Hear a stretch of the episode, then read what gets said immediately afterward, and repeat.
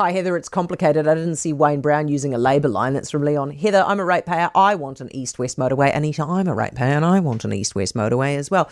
I just realised our mirror is actually useless, not making much sense. There's a text. Someone says, Heather, tell Wayne to stop building $500,000 speed bumps. That's AT, but. And Wayne is trying. To, to his credit, he is trying. 17 past six. Now, it's Chinese New Year this Saturday. It's the beginning of the year of the dragon comes as the Chinese economy is seriously struggling. So, could the Year of the Dragon bring more luck? Liam Dann is the Herald's business editor at large. Hey, Liam. G'day, Heather. They need luck, don't they?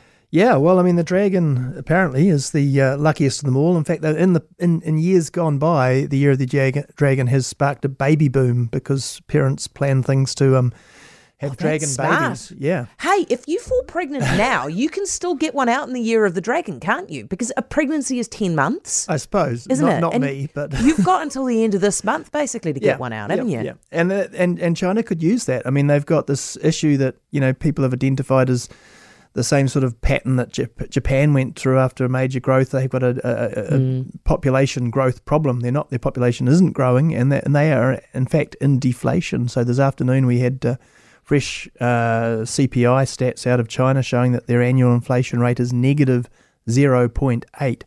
Um, and I know we worry a lot about inflation, but uh, that generally means things are going backwards. What is that? Is that monthly, quarterly, or year? That's annual? their annual inflation rate. Yeah. Uh, it's trucking along sort of sideways uh, on a on a uh, monthly rate, but it's been in and out, and that's um, yeah. I mean, it, it's sort of at odds with weirdly with the uh, five, official GDP figure of five point two percent growth. Um, but what we are seeing is that the prices that the Chinese are asking, or that their export prices for things coming out of China, are falling, falling, falling. So, in some ways, that's a positive for the world as we try to get rid of the inflation out of the Western world. There's a disinflationary force through the but world. But it's not so good for us making the money that we need in this country, is no, it? No, well, we are much, you know, we're, as everybody knows, we're, we're absolutely tied to the Chinese economy in terms of our, our export market. Um, the US, uh, in contrast, is sort of decoupled theirs. They, they actually now uh, import more from Mexico again than they than they uh, wow. do from China. So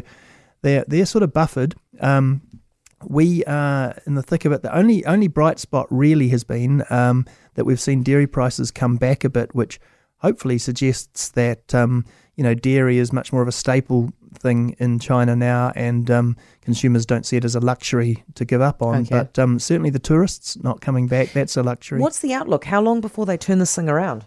Well, um, you know, there's a lot of debate about that in the in the world. Uh, it depends a little bit how powerful you think the Chinese government is and how, how their system can work. Um, they have moved to try and stop the free fall of their um, stock market by banning short selling and um, oh, yeah. and, and, and um, you know, how powerful is Beijing? At, at, the end of the day, they've got these debt issues that have been pushed down the road and down the road, um, and now they have these social challenges, and, and it's sort of, um, yeah, it's it's a it's a huge uh, social demographic problem that has to shift uh, in order to, to get a bounce back. So, yeah, a lot of people saying it's not a it's not a short term fix. I mean, we will see it bounce around; it'll be cyclical, but you know, uh, we're not going to see the kind of growth that we got after the um, uh, free trade deal in 2008. Yeah. And uh, that's something for us to think about. Liam, did your phone just ding?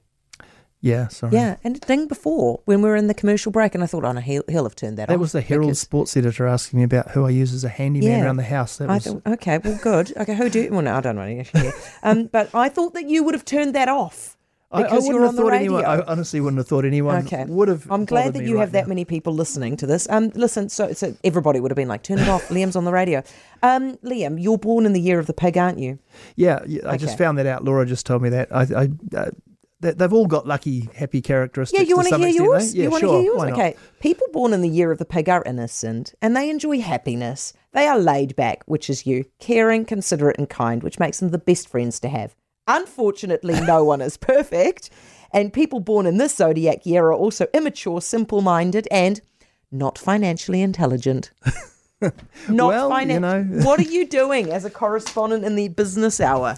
Bluffing it. Yeah, obviously. hey, thank you very much, Cheers, Liam. Appreciate Heather. it. Turn your phone off next time. Liam Dann, the business editor at large, not for long. For more from Heather du Plessis-Allen Drive, listen live to News Talk ZB from 4 p.m. weekdays or follow the podcast on iHeartRadio.